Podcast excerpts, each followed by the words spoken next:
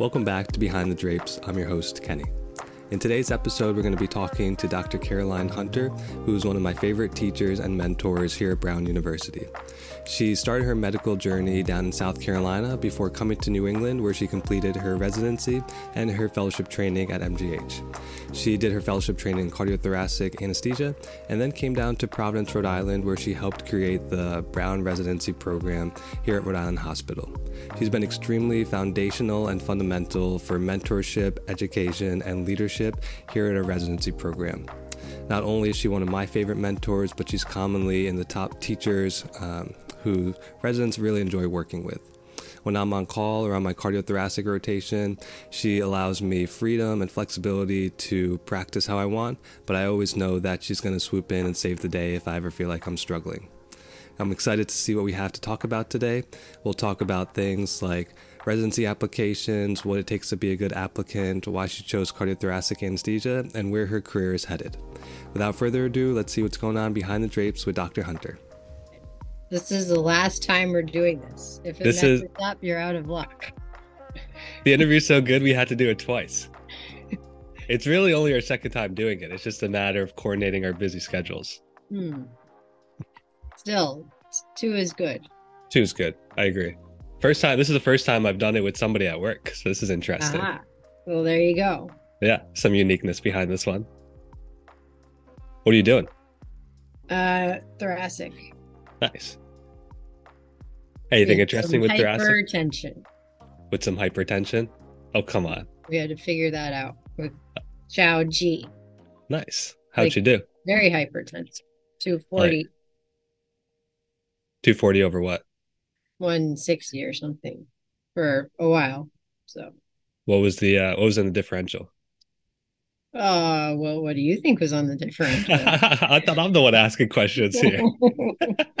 well, we worked through all the malignant things that we had to make sure it wasn't, like MH and thyroid storms and neuroleptic malignant syndrome, and kind of figured out that we didn't think it was any of those things, and then worked on it. Did you ultimately get the pressure down? Yeah, Nice. Was it a problem for the surgeon at all, or it was just a dangerous No, they- situation for the patient? they hadn't even really started yet. Oh, okay. Just put getting in position. Nice, nice. I had no doubts Chow would be able to handle it. Oh yeah, she was all And- over it. And you have a good resident, so you get to do stuff like this while uh, you're not in the operating room. Yeah, Perfect. How are your holidays? Good. Yeah. You got three three young kids who are probably all very excited about Christmas. It was uh full on excitement for two days. Do you guys host? Yeah, my Nice. parents came. Oh, nice, nice. Are they still in town or they're gone? No, they went home. I think they'd had enough. you get a little tired after the second day. Yeah. Are you guys uh, presents at midnight, or do you have them go to sleep and then wake up in the morning, Christmas Day, and then open gifts? We opened some on Christmas Eve from, you know, aunts and uncles and stuff. It just gets to be too much. It's Uh-huh. too much for one day. Do they get gifts from Santa? Santa still? Yeah. Nice. Oh, yeah. How, how old is your oldest? Six. Okay, so definitely still in the age group where they get gifts from Santa Claus. Well, forever. Yeah, of course, Yeah. of course. As an adult, I got gifts from Santa. Oh yeah, what was your favorite gift? My favorite Christmas gift that I ever got No, today or this year. this year. Um, I got from Santa, I got a um, balloon animal making kit. A balloon animal making kit. Is that a hobby of yours? No, but I guess it's going to become one. Do you need like a tank to fill up the balloons, or do you just It blow gives you it came, it came with a little pump. Oh wow, wow. Do you have you uh and have you done any yet, or are you still waiting to do Oh, I haven't done any yet. do you have any in mind that you're gonna do? Well, they have like a direction book in there, so wow. I can make So your it. next, you got your next birthday party figured out now. Well, my my six year old said, "Oh, uh, you can make those at the the clam bake because that's oh, that's great. that's the place where they have had the most interaction with balloon animals because they always hire a really great balloon animal maker, if that's the term. And that- That's about to be you. my my girls, as well as every other child that was there, literally hung out with this guy for the entire night. I think he probably made each kid five or six balloon animals. we, we got we got our money's worth out of that guy. And who would have ever thought you were seeing your future right there in front of you? oh, that's too funny. And how long do the uh, seasonal hats go? Until January. Until the until the next season, and then Valentine's Day comes. New Year's Day. No, first we have snow in winter. Of course. In January. Of course. Followed by Valentine's Day in February. Nice. And then St. Patrick's Day, and then yeah. spring. And then Easter. Easter. And then spring. okay, of course. Yeah. And then um June is June's kind of a hodgepodge. It's like the pool and berries and stuff like that. Uh-huh. And then uh Fourth of July. Then the beach. Then another hodgepodge of September, some leaves and apples, and then Halloween, Thanksgiving, uh-huh. and Christmas. You just got it all covered. If I ever need to know what part of the year I'm in, I just gotta hunt down Dr. Hunter and see what kind of hat she's wearing. There you I'll go. be like, ah, we're we're still in winter time. Yes. oh, well, that's great, Dr. Hunter. Um, so what now that we can jump into some serious topics now, get all the fun okay. stuff out of get, we'll get all the fun balloon, stuff all the way. Balloon animals and hats. now you're all warmed up now. You're good to go. Uh, so a couple of the questions I've been getting now that a few of these episodes have been coming out um, is how have I picked the people who I choose to interview? And you're kind of in a position where you get to pick people who come for M&M um, and do some of those Wednesday morning grand rounds presentations. Um, I'm curious how you pick some of those people and how you invite guests, or are they people from your career or just people who you've networked with over time? But I think you're quite, kind of in a similar position to pick and choose who you want to speak to our department. Yeah. So as the director of Grand Rounds, um, I sort of have to see the the big picture of the year. So in the course of a year of doing these visiting professors, which we have every month except one, there's certain topics that we need to cover for our license, things like opioids and diversity and substance abuse, um, kind of these overarching topics that um, are things that we all need to be taught about or reminded about on a on an annual basis. And then i'm thinking about well, how should i designate the other times? I have faculty development. We're a teaching institution. We want to help our people be better educators. So there's kind of a few lectures dedicated to that research is a, a mission of the department so highlight a few um, lectures about either how to do research or some people that have been prolific and how they've had success and and what they have learned through their own careers. Um, and then the other people are kind of clinical um, topics that we need to get some kind of refresher about. Like, for example, coming up this year, I'm going to invite a cardiac anesthesiologist to speak to us about structural heart stuff because that's a burgeoning area that we all interact with in some manner, whether you're a cardiac anesthesiologist or not. So, kind of picking out things that is going to benefit the whole department um, within each subspecialty. And then um, risk management is another topic that has to be covered in in some form or fashion. So last year our, our series for risk management was about dental injuries and it'll be something else for 2023. Do we have a special guest uh, for the dental injuries that you know? We did have a, a special guest who gave. Is it is it someone who you know pretty well? It is. Who is it?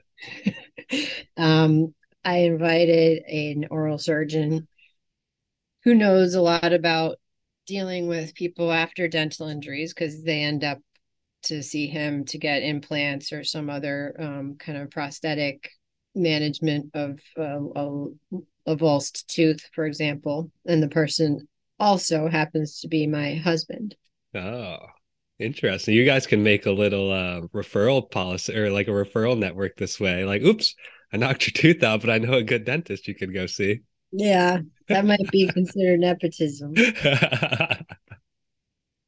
yeah, people might start to catch on to that. Well, that's cool. Yeah, that's uh I didn't realize how structured or oriented um all of the topics that you sort of covered throughout the year. Because when I pick people, I've sort of picked one people who I thought were going to be interesting to listen to, um, two who I thought would be comfortable just talking in front of a camera, um, and then three sort of specific reasons why. Like for you, the things that I want to cover are you're a female physician who is has leadership roles and also has how can I say this? Like you're a role model for other people, um, and not just other female physicians, like somebody like me. Um, and I think it's a very fascinating position to find yourself in. Um, I think we're kind of in this time of history where female physicians are taking on more leadership positions and really rising in the ranks. Um, and there's still physicians who come from the age where doctors were only ever males. And so we're in this time where there's a shifting paradigm in medicine. And I think you're a a great example of somebody who's really leading that charge.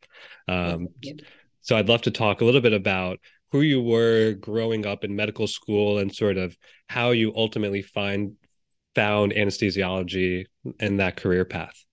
Okay. Um, so I guess I could say that I had a bit of a windy road to get where I am today. Um, you know, like every other person who ends up going to medical school, I always did pretty well in school and had a good support system and, and good mentorship.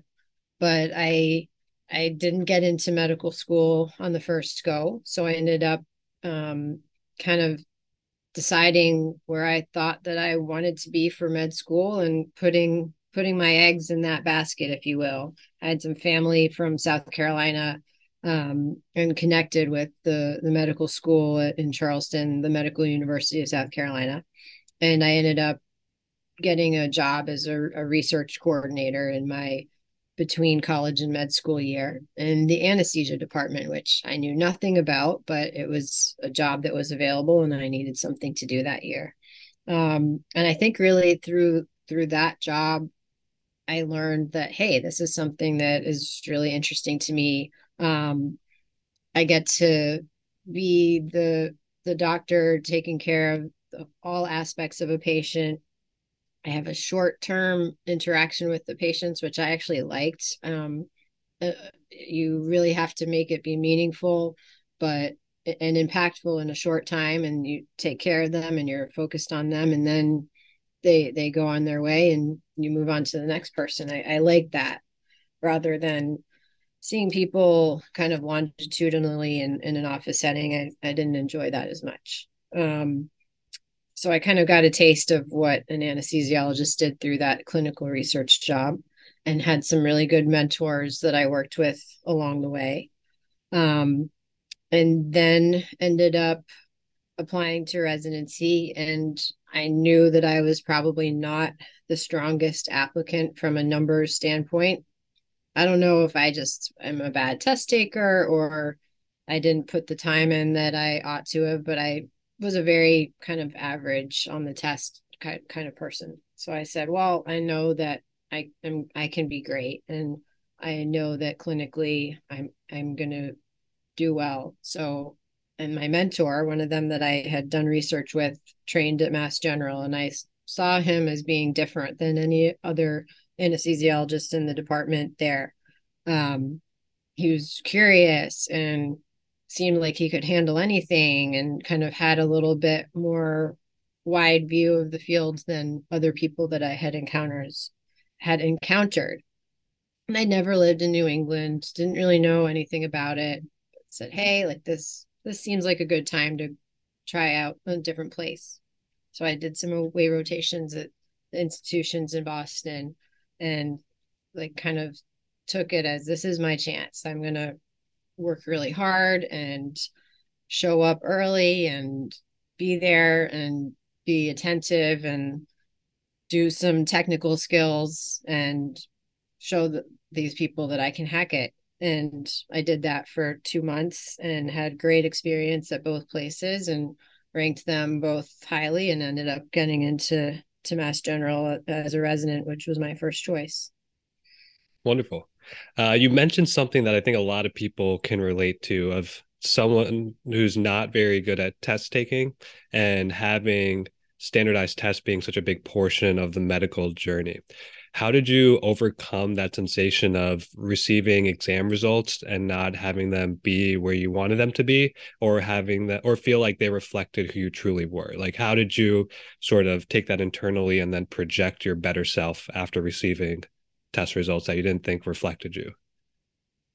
I for me it was a matter of going to the going to the place that I wanted to ultimately end up and working there um, for a period of time where people could observe the real me, which I knew was just as good as as anybody else. Um, I will say I think that the relevance of tests is going away over time. Like even this year, this is kind of the first year that step one scores do not have to be reported. And I think that's a step in the direction of ultimately them probably going away altogether, um, which is going to make it very interesting for the extremely competitive subspecialties like orthopedic surgery and ophthalmology and ENT to um, figure out how they're going to go about um, choosing the the folks that they interview. Because I, I have a feeling just like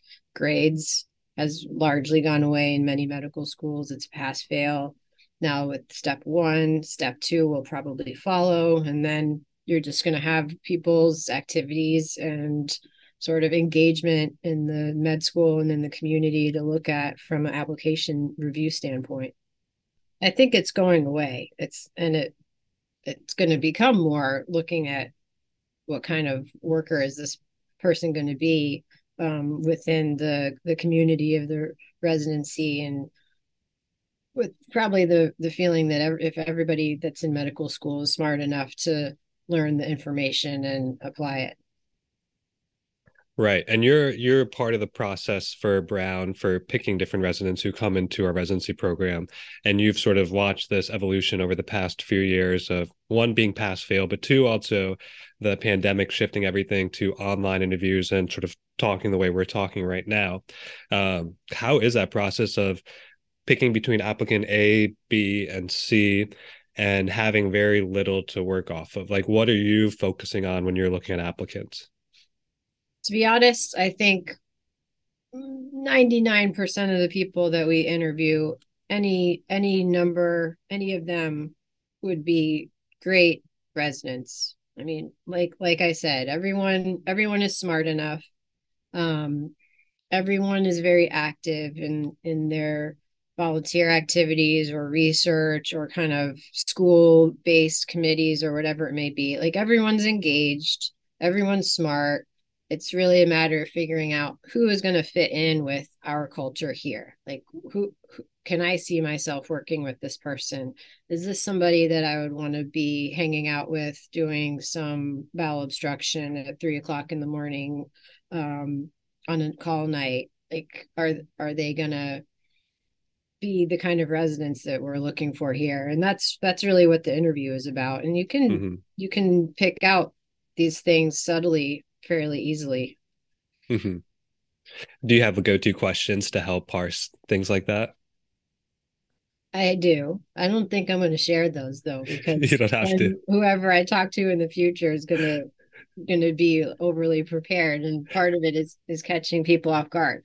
You That's know, I true. think a, a, lot of a lot of um, interview style one one interview style is asking the behavioral questions which is those questions like tell me about a time when and um, i use one of those questions just because i think that the answers that you give in those questions are it's very hard to rehearse those. It has to be something that is real and um, kind of a, a, a true experience that you've had. And that th- that question I think is one of the the ones that I value the most in my questioning because it it really tells me about how somebody thinks about problems and works through a problem, which is a big part of being a resident and being a physician. It's being mm-hmm. able to do that effectively. Mm-hmm. And then once you have residents who now start their CA one year, they have three years at Brown. How do you see yourself as sort of an instrument to helping them get to where they need to be in three years? Like, what role do you see yourself playing in the development of a resident?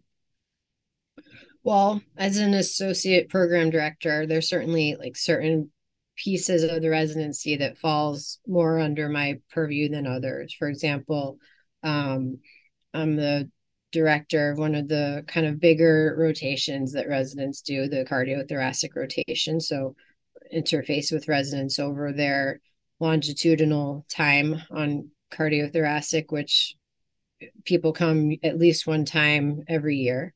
Um, I'm, a, I'm in the simulation kind of department as far as running that section of our didactics. So that's a time that um, I, if I'm involved in the simulation um, that day, that I get to really take delve into conflict, uh, not conflict, crisis resource management and how people work in a team and and work on those skills, which is something that's near and dear to my heart. And then, you know, as a mentor, I I think that um, as a program leadership, you should you should be a mentor to people and be a resource for people. So I don't know. I I guess I kind of see myself a little bit of, as the mom of the residents. Like I love you, but sometimes I'm going to give you some tough love and you need to buck up and get with the program, but there's always love behind it. Of course. I'm trying to think of a time when I got tough love from you, but it, it, I really can't think of one that's coming to mind right now, but I'm sure there have been times. Probably regarding some uh, block thing. probably i probably could always get better i i shoot for like a b plus for all the things that i do so there's always a little room for growth you know you opportunity go. for feedback. Why is cardiothoracic one of our department's favorite rotation for residents? Is it? I didn't know that that was true. I think so. Um, well, I think it's it's largely due to the faculty that we have. I think probably the best many of the best teachers in the department are are the cardiothoracic teachers and part of that is because we have time to teach. I will admit that. You know, there's long periods of time in those cases that um, when we're on bypass, where you might have half an hour or 45 minutes to go through some topic that you you don't get that amount of time in a lot of other rotations. Particularly, uh, I'll kind of point to my my um, counterpart rotation and probably rival rotation of PD that is a very uh, fast moving quick cases it's hard to to get teaching time but that aside i think our our faculty like really loves cardiac anesthesia and that comes through in the teaching as well. And also are very skilled at the the technical skills that goes into doing a cardiac case. And that's something that's easy to teach and residents probably it resonates with residents the most learning how to do a TEE when you finish a couple months with us people can kind of get through a basic TEE exam. And that's a really proud achievement to be able to do that. So um, I guess I think for all those reasons maybe that's why residents like our rotation. Why do you think cardiothoracic is also the most terrifying subspecialty that we do?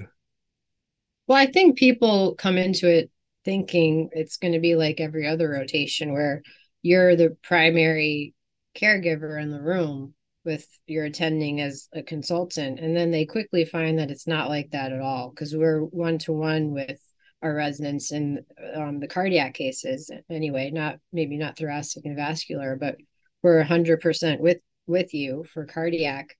And really your job is to learn. Like you're not with with all due respect you're not needed to do the the clinical work. We can do the case by ourselves and and did for many years before we had a residency. Your job there is to be there to learn. And i think once people appreciate that then the fear goes away um, we're always going to be there you know always pre and post bypass and um, that's when the difficult times of the case are what would you tell somebody who's about to start their CT rotation and they have their first open heart case tomorrow morning? What would you tell them to do the evening leading up to that? Well, I think the nuances of cardiac anesthesia is understanding the patient patient's pathology. So if you know that you're you're going to be doing an aortic valve replacement and the patient has aortic stenosis, you should have some knowledge about what are the goals of kind of inducing anesthesia in a patient with aortic stenosis and okay now we're going to take this crusty old valve out and put a new valve in and um, that works perfectly well and how is the heart going to deal with these changes in in the physiology of blood th- blood flow through the heart? And what should i expect kind of post bypass and you know basic cardiac physiology and pathology review. Do you need to know um, what cannula is going where? And when we go on the bypass machine what's going to happen? And you know the doses of every medication that you're going to give and how to titrate your drips no that's stuff that you're going to learn um, as you go but understanding the physiology that the patient has that's coming to you that day and how you're going to deal with it pre, during, and post bypass is, is helpful. this is an intermission. You're about halfway through the episode. Now would be a good time to take a break, put the podcast down, and come back to it at a later time. If you're really into the episode and you want to keep pushing forward, then just push ahead 15 seconds and keep on going. If you do take a break, you're going to want to be sure to come back because most of the guests seem to save their best for last. And you're not going to want to miss what's coming up next. And just to touch on kind of your mentorship um, and sort of your leadership in the residency program, let's say I'm somebody who has done a few TAVR cases with you, but I just haven't like put together the logistics of the case and maybe my hands-on skills aren't as proficient as they should be. How do you work with residents who just takes a little bit longer for things to click or whose hands-on skills don't come as quickly as maybe their co-residents? Yeah, I don't think that we ever expect people to have any technical skills when they come to us. And you're right, people do progress at different rates, and that's perfectly fine. I think with somebody that um, maybe didn't play so many video games growing up and doesn't have that like fine, the same fine motor skills as their colleague, that's okay. We're going to say to this today, we're going to work on um, following the trajectory of the tip of your needle as it enters the vessel. I'm not going to worry about anything else and kind of perfect that skill. And then maybe next time, okay, now we're going to work on doing the appropriate size skin nick. And okay, you got that. Now the next time we're going to work on actually threading this rather large catheter through the tissue um, in a kind of um, neat way and take one thing at a time. And then how do you know when you're ready to sit on the bar or the chair by the computers and let me do a central line all by myself?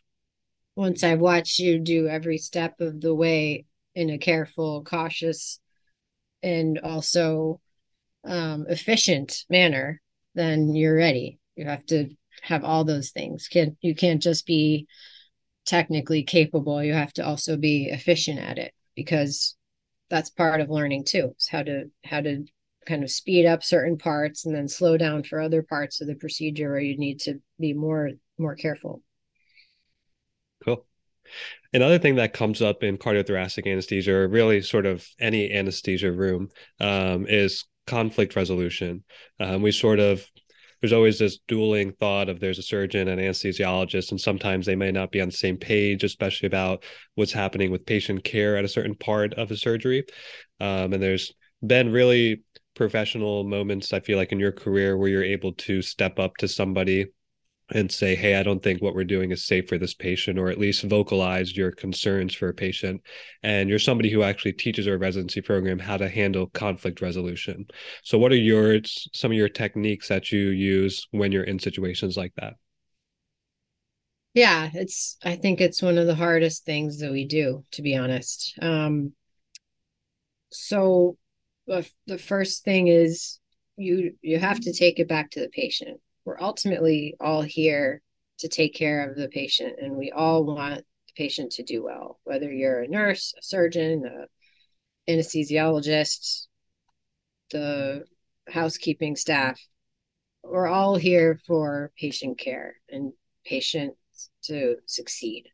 So, usually, when you approach a problem with another care provider and you say, and you bring it back to, I'm worried about this patient, or um, I'm concerned that that if we do this, the patient isn't going to do well. That makes people pause and think. It's like, oh, like, yeah, I want the patient to do well too. Um, let's think about this. Another technique is to try to get in what's called the frame of the other person. So let's say I'm arguing with a with a surgeon about um, giving blood, for example. I'm I'm thinking of a time that I was a resident that I had such a, a discussion. And let's say the surgeon doesn't want the patient to get blood. They and for the example that I'm thinking of, I, as the anesthesia provider, know that the surgeon does a lot of basic science research about kind of the immune response to administration of blood cells and all the kind of bad things that can happen with that. So that's that's the frame that this person's coming from that they're this is their their specialty and they know a lot of kind of basic science things about this but maybe they're they're not so situationally aware with what's happening right now. In my patient that's on 400 mic per minute of phenylephrine and when I draw a sample of blood to check the hemoglobin, it is almost translucent because there's so much crystalloid in, in the blood and very few blood cells. Hmm. Um, so I think in those cases, you have to come from the other person's perspective. Like, hey, doctor so and so, I know that um, there's a lot of issues from an immune standpoint with the administration of blood, but here's the facts. I'm on this much drip the the sample is very dilute the hemoglobin is very low and i'm concerned about this patient not having um, perfusion of their organs and having a lot of problems later with renal failure or strokes or whatever it may be mm-hmm. that that often works as well mm-hmm. but you have to you have to create a rapport with people i mean in the right. cardiac or we're very lucky we work with the same four surgeons day in and day out. And I know everything about how each of them does things and what's important to them and um, what their goals are, like personally as well as professionally. Whereas another type of um, surgery, I might be working at the the Fane OR, which I do very infrequently, and work with a surgeon that I've never worked with before. But you can still kind of create a rapport with the person um, by taking those two approaches, I think. Bring it back to the patient and try to understand where they're coming from and address whatever that is. Nice. Yeah, that makes a lot of sense. The last question I want to leave you with is something that I've s- sort of slowly been discovering for myself this year, or sort of been trying to parse out and how I would answer this question. Um, but when you become so um, I'm speaking for you now. When you become so accomplished in your career and you feel like you've you've done so much in your career and you're very comfortable doing your job, um, you know, you've covered all of the typical academic bases of like research, mentorship, um, your own proficiency.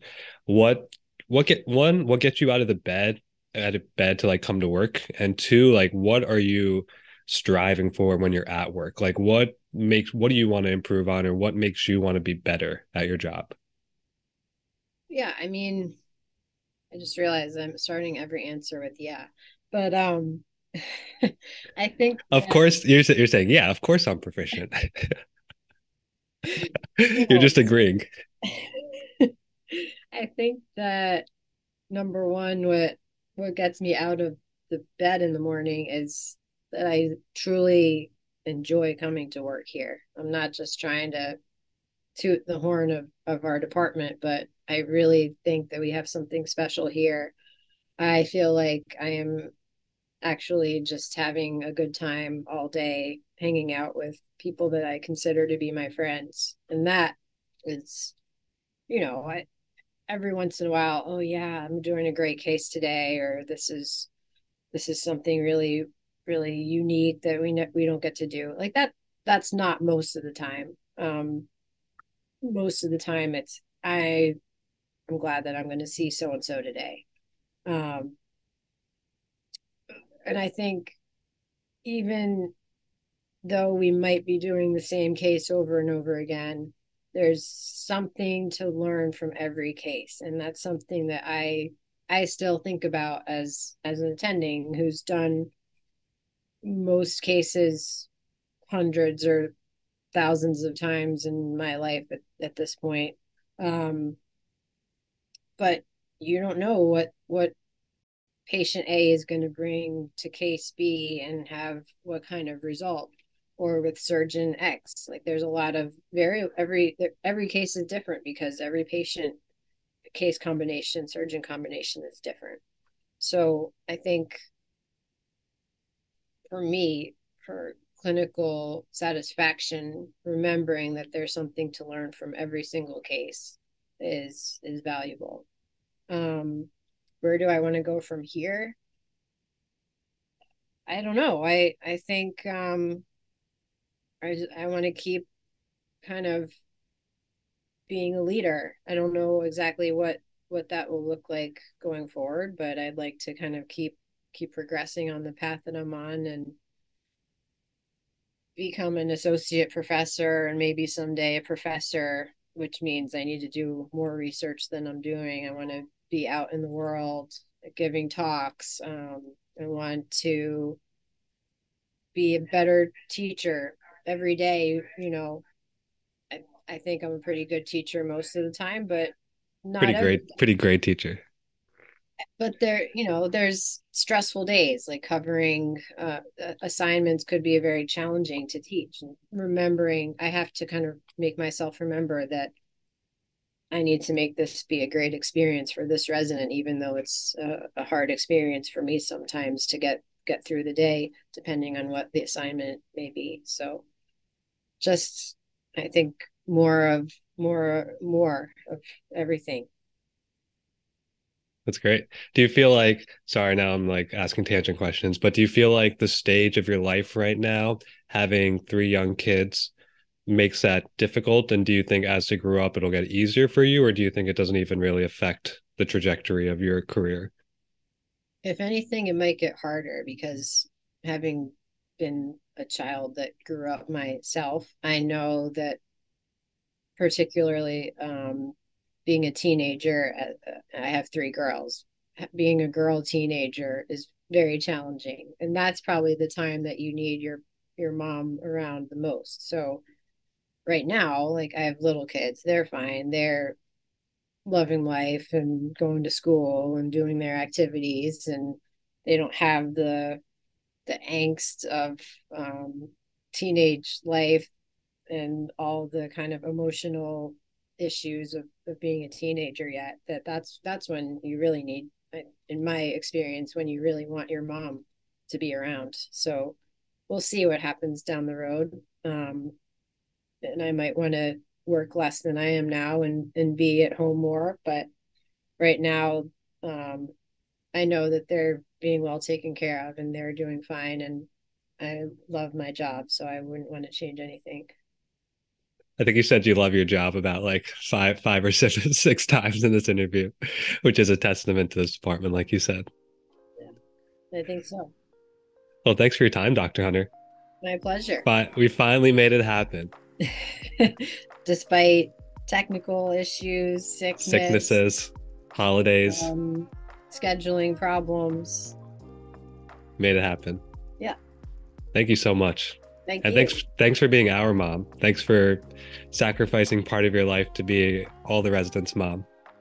I, it's a pleasure and an honor. Because I think you do make a big difference in our lives, and I think you give a lot of good advice, and you've certainly helped me figure out my career path along the way. Good. And I feel like every time we work together, I do learn something that day. There's something to take away from that day. So you make the boring days even exciting. Good. All right. All right, Dr. Hunter. I'll let you get back to work now. All right. I have to go. I think there's a problem with the, the pump or the drip or something. She's she opened up the the roller of the phenylephrine drip that was on the pump, and then the thing skyrocketed again. So it must So be some kind of mechanical technical issue. Ah, back to hypertension. Well, tell Chow I said thank you for letting me borrow you for a little while. I'm sure. I'm sure she's sweating a little bit in there. She's very conscientious, so that's a good thing. That is a good little thing. Sweating is a good thing. especially when you're first starting out. Definitely. You got to be, if you're not nervous, you're doing something wrong. Yes, agreed. All right, Dr. Hunter, I appreciate your time, seriously. My pleasure. All right, I'll talk to you later. Okay, bye. Bye. Thanks for listening to this episode of Behind the Drapes. If you like what you hear, be sure to hit the subscribe button so that you can get all the new episodes of the show as they drop right to your homepage. If you really, really liked what you hear, be sure to rate and review so that other people can find the show easily and also tell a friend so they could check it out too. Special thanks to all the guests who come on the show and help make my job a lot easier and hopefully make an entertaining time for you guys to listen to. We'll see you next time.